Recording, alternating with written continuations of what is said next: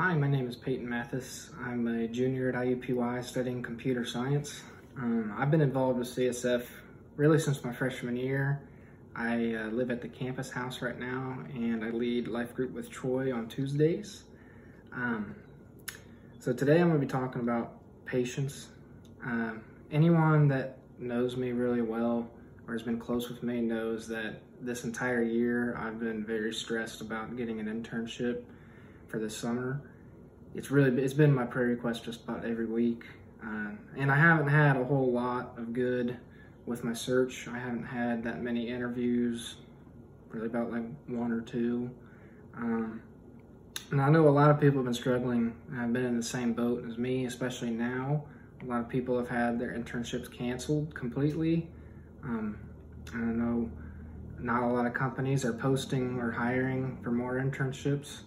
And so rarely right now, it's a very uncertain time for a lot of people. Um, and I think it's really important for us to have patience during this time. And God has really been teaching me patience during this entire year. And so I want to read a verse about that. Philippians chapter four, verse six. Do not be anxious about anything, but in every situation, by prayer and petition, with thanksgiving, present your requests to God. And I haven't been perfect at following that. I've been very anxious and very stressed pretty much this entire year. Um, but Philippians tells us not to be. Um, really, there isn't any reason for us to be anxious because at the end of the day, God is in control of everything.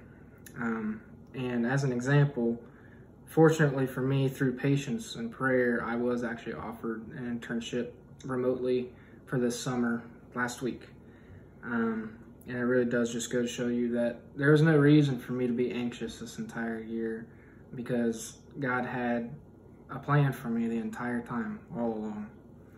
Um, so now I want to pray a blessing for everyone. Dear Heavenly Father, I just want you to be with everyone that is uncertain and is struggling and is anxious right now about this summer or about anything.